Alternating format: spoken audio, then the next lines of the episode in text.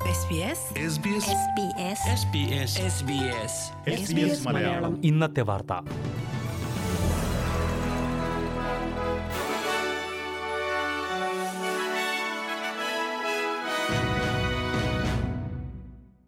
നമസ്കാരം S B S Malayalam ഇന്നത്തെ വാർത്തയിലേക്ക് സ്വാഗതം ഇന്ന് രണ്ടായിരത്തി ഇരുപത്തിരണ്ട് ഒക്ടോബർ ഇരുപത്തിയഞ്ച് ചൊവ്വ വാർത്തകൾ വായിക്കുന്നത് ദിജു ശിവദാസ് ഓസ്ട്രേലിയയിൽ കനത്ത മഴയ്ക്ക് കാരണമായ ലാനിന പ്രതിഭാസം ഇനിയും മാസങ്ങളോളം തുടരാമെന്ന് മുന്നറിയിപ്പ് രണ്ടായിരത്തി ഇരുപത്തിമൂന്നിന്റെ ആദ്യ മാസങ്ങളിലും ലാനിന പ്രതിഭാസം തുടരാമെന്നാണ് കാലാവസ്ഥാ വകുപ്പ് ചൂണ്ടിക്കാട്ടിയത് അതേസമയം രാജ്യത്തിന്റെ പടിഞ്ഞാറൻ ഭാഗങ്ങളിലുള്ള നെഗറ്റീവ് ഇന്ത്യൻ ഓഷൻ ഡൈപോൾ എന്ന പ്രതിഭാസം അടുത്ത മാസത്തോടെ അവസാനിക്കുമെന്നും കാലാവസ്ഥാ വകുപ്പ് ചൂണ്ടിക്കാട്ടി ഈ രണ്ട് പ്രതിഭാസങ്ങളും ചേർന്നാണ് രാജ്യത്ത് ഇത്ര കനത്ത മഴ നൽകിയിരുന്നത് ഏഴ് മാതൃകകളുടെ അടിസ്ഥാനത്തിലാണ് ഈ പ്രവചനം ഇതിൽ എല്ലാ മാതൃകകളും നവംബർ മാസത്തിൽ ലാനിന തുടരുമെന്ന് ചൂണ്ടിക്കാട്ടിയപ്പോൾ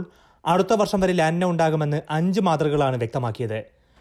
തുടർച്ചയായി മൂന്നാം തവണയാണ് ഓസ്ട്രേലിയയിൽ ലാനിന പ്രതിഭാസവും അതേ തുടർന്നുള്ള പേമാരിയും അനുഭവപ്പെടുന്നത്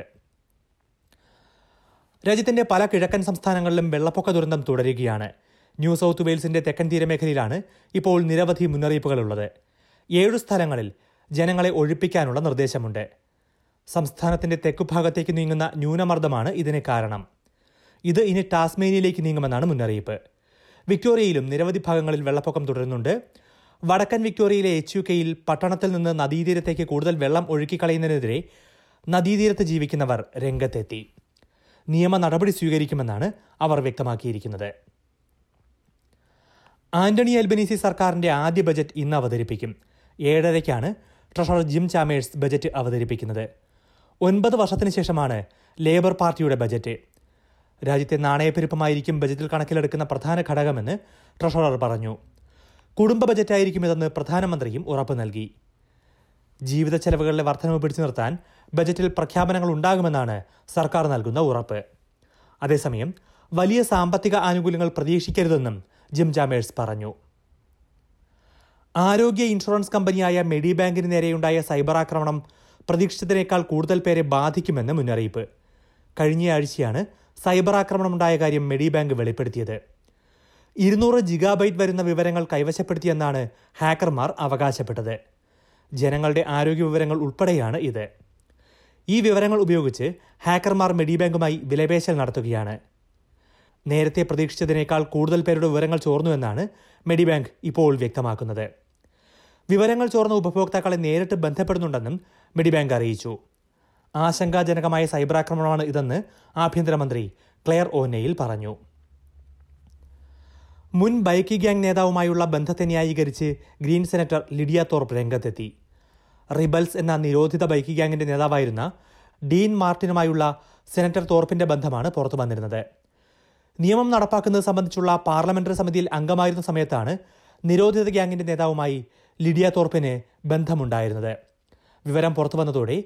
ഗ്രീൻസിന്റെ സെനറ്റിലെ ഉപനേതാവ് സ്ഥാനം ലിഡിയ തോർപ്പ് രാജിവച്ചിരുന്നു ഓസ്ട്രേലിയൻ ആദിമവർഗ വിഭാഗങ്ങളുടെ അവകാശങ്ങൾക്ക് വേണ്ടിയുള്ള പ്രവർത്തനങ്ങൾക്കിടെയാണ് ഡീൻ മാർട്ടിനെ കണ്ടതെന്ന് ലിഡിയ തോർപ്പ് പറഞ്ഞു വിവരങ്ങൾ പുറത്തു വന്നതിന്റെ പേരിൽ താൻ രാഷ്ട്രീയത്തിൽ നിന്ന് ഒളിച്ചോടാൻ പോകുന്നില്ലെന്നും ആദിമവർഗ അവകാശങ്ങൾക്കായുള്ള പോരാട്ടം തുടരുമെന്നും അവർ വ്യക്തമാക്കി പ്രധാന നഗരങ്ങളിലെ നാളത്തെ കാലാവസ്ഥ കൂടി നോക്കാം സിഡ്നിയിൽ തെളിഞ്ഞ കാലാവസ്ഥ പ്രതീക്ഷിക്കുന്ന കൂടിയ താപനില ഇരുപത്തിയേഴ് ഡിഗ്രി സെൽഷ്യസ്